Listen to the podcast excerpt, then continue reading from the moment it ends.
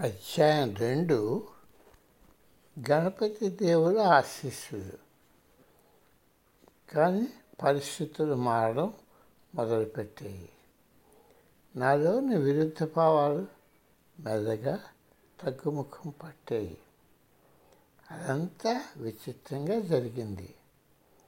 సాబాలో నేను పనిచేస్తున్న మొదటి నెలలో ఒకరోజు పూర్తిగా కృంగిపోయాను. నేను అక్కడనే కొంచెం సేపు ఉండాలని అనుకున్నాను. నేను మీరా నిరాశతో మా క్వార్టర్కు దగ్గరలో ఉన్న అరణ్య ప్రాంతంలో నడుచుకుంటూ వెళ్ళాము. ఇప్పుడు ఒక కొత్త మ్యూజియం పెట్టారు. ఓ సంవత్సరం ఎలా గడపాలా అన్న ఆలోచనతో నడుస్తూ పోతూ అకస్మాత్తుగా ఓ పెద్ద రాయిని తన్ని పడబోయాను.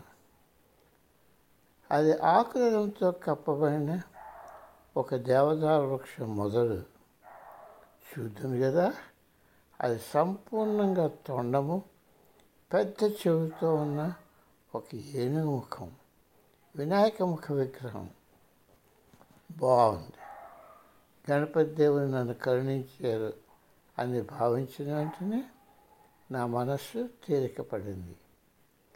దాన్ని ఇంటికి తీసుకుని వెళ్ళి శుభ్రం చేసి దేవపీఠంపై కూర్చోపెట్టి అది వినాయకునిగా పూజించడం మొదలుపెట్టాను.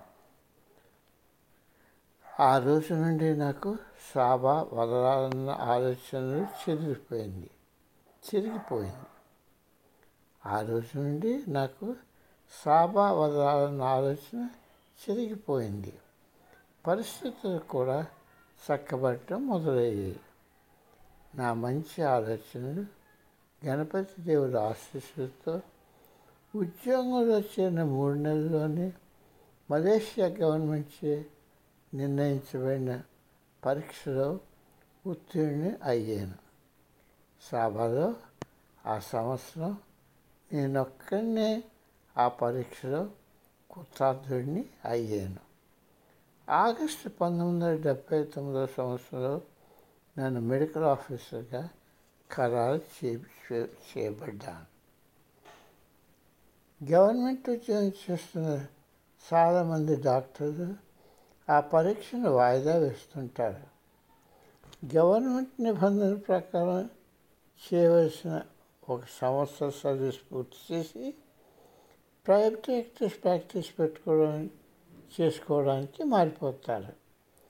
గవర్నమెంట్లో కొనసాగాలనుకున్న డాక్టర్లు చదువుకోవడానికి సమయం దొరకక పరీక్ష పేసవడానికి చాలా సమయం తీసుకుంటారు. వాళ్ళు రోగులకు ఎంతో నిష్ఠతో సేవ చేస్తారు. వాళ్ళు అసలు శిశులైన డాక్టర్లు. మగ ఆడ కూడా. వారి వృత్తిని డబ్బు కోసం కాక ప్రజల అవసరం తీర్చడానికి సంసిద్ధులైన వచ్చిన వ్యక్తులు. నాకు మటుకు అదే రఘువ తప్పదు కదా. ఇప్పుడే పూర్తి చేసి నా వృత్తిలో నిమగ్నం అవ్వాలని ఆలోచన. మెడికల్ ఆఫీసర్గా ఖరారు చేయబడిన సంవత్సరంలోపుగా నేను జనవరి పంతొమ్మిది వందల ఎనభైలో అసిస్టెంట్ డైరెక్టర్ ఆఫ్ మెడికల్ సర్వీసెస్గా నియమింపబడ్డాను. ఇప్పుడు మలేరియా కంట్రోల్ ప్రోగ్రాంకు పనిచేసే ఐదు వందల మంది సిబ్బందిని పర్యవేక్షించాలి. ఆ పని నాకు కాన్ఫరెన్స్లోనూ సెమినార్లలోనూ పాల్గొనే అవకాశం కల్పించింది. దీనితో కొత్త అనుభవాలు వైద్య వృత్తిలో నూతన పద్ధతులు తెలుసుకోవడానికి అవకాశం కల్పించింది. నా చిన్ననాటి కోరికైన విమానం ప్రయాణం చేయడానికి పంతొమ్మిది వందల ఎనభై రెండులో ఇంగ్లాండ్లోని పాన్బరలో ఏవిష ఏవియేషన్ మెడిసిన్ ఆరు వారాల కోర్సులో పాల్గొన్నాను.